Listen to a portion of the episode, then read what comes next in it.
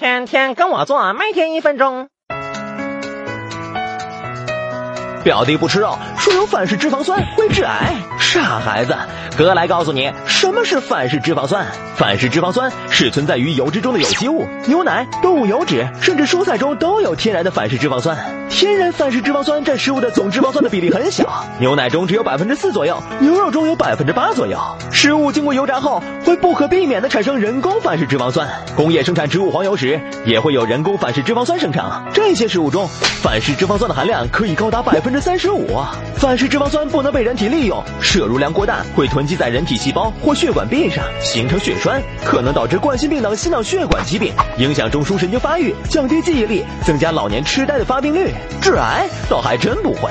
商家说零反式脂肪酸，别当真。卫生部规定，当食物某成分含量低微或其摄入量对营养健康的影响微小时，允许标示零脂。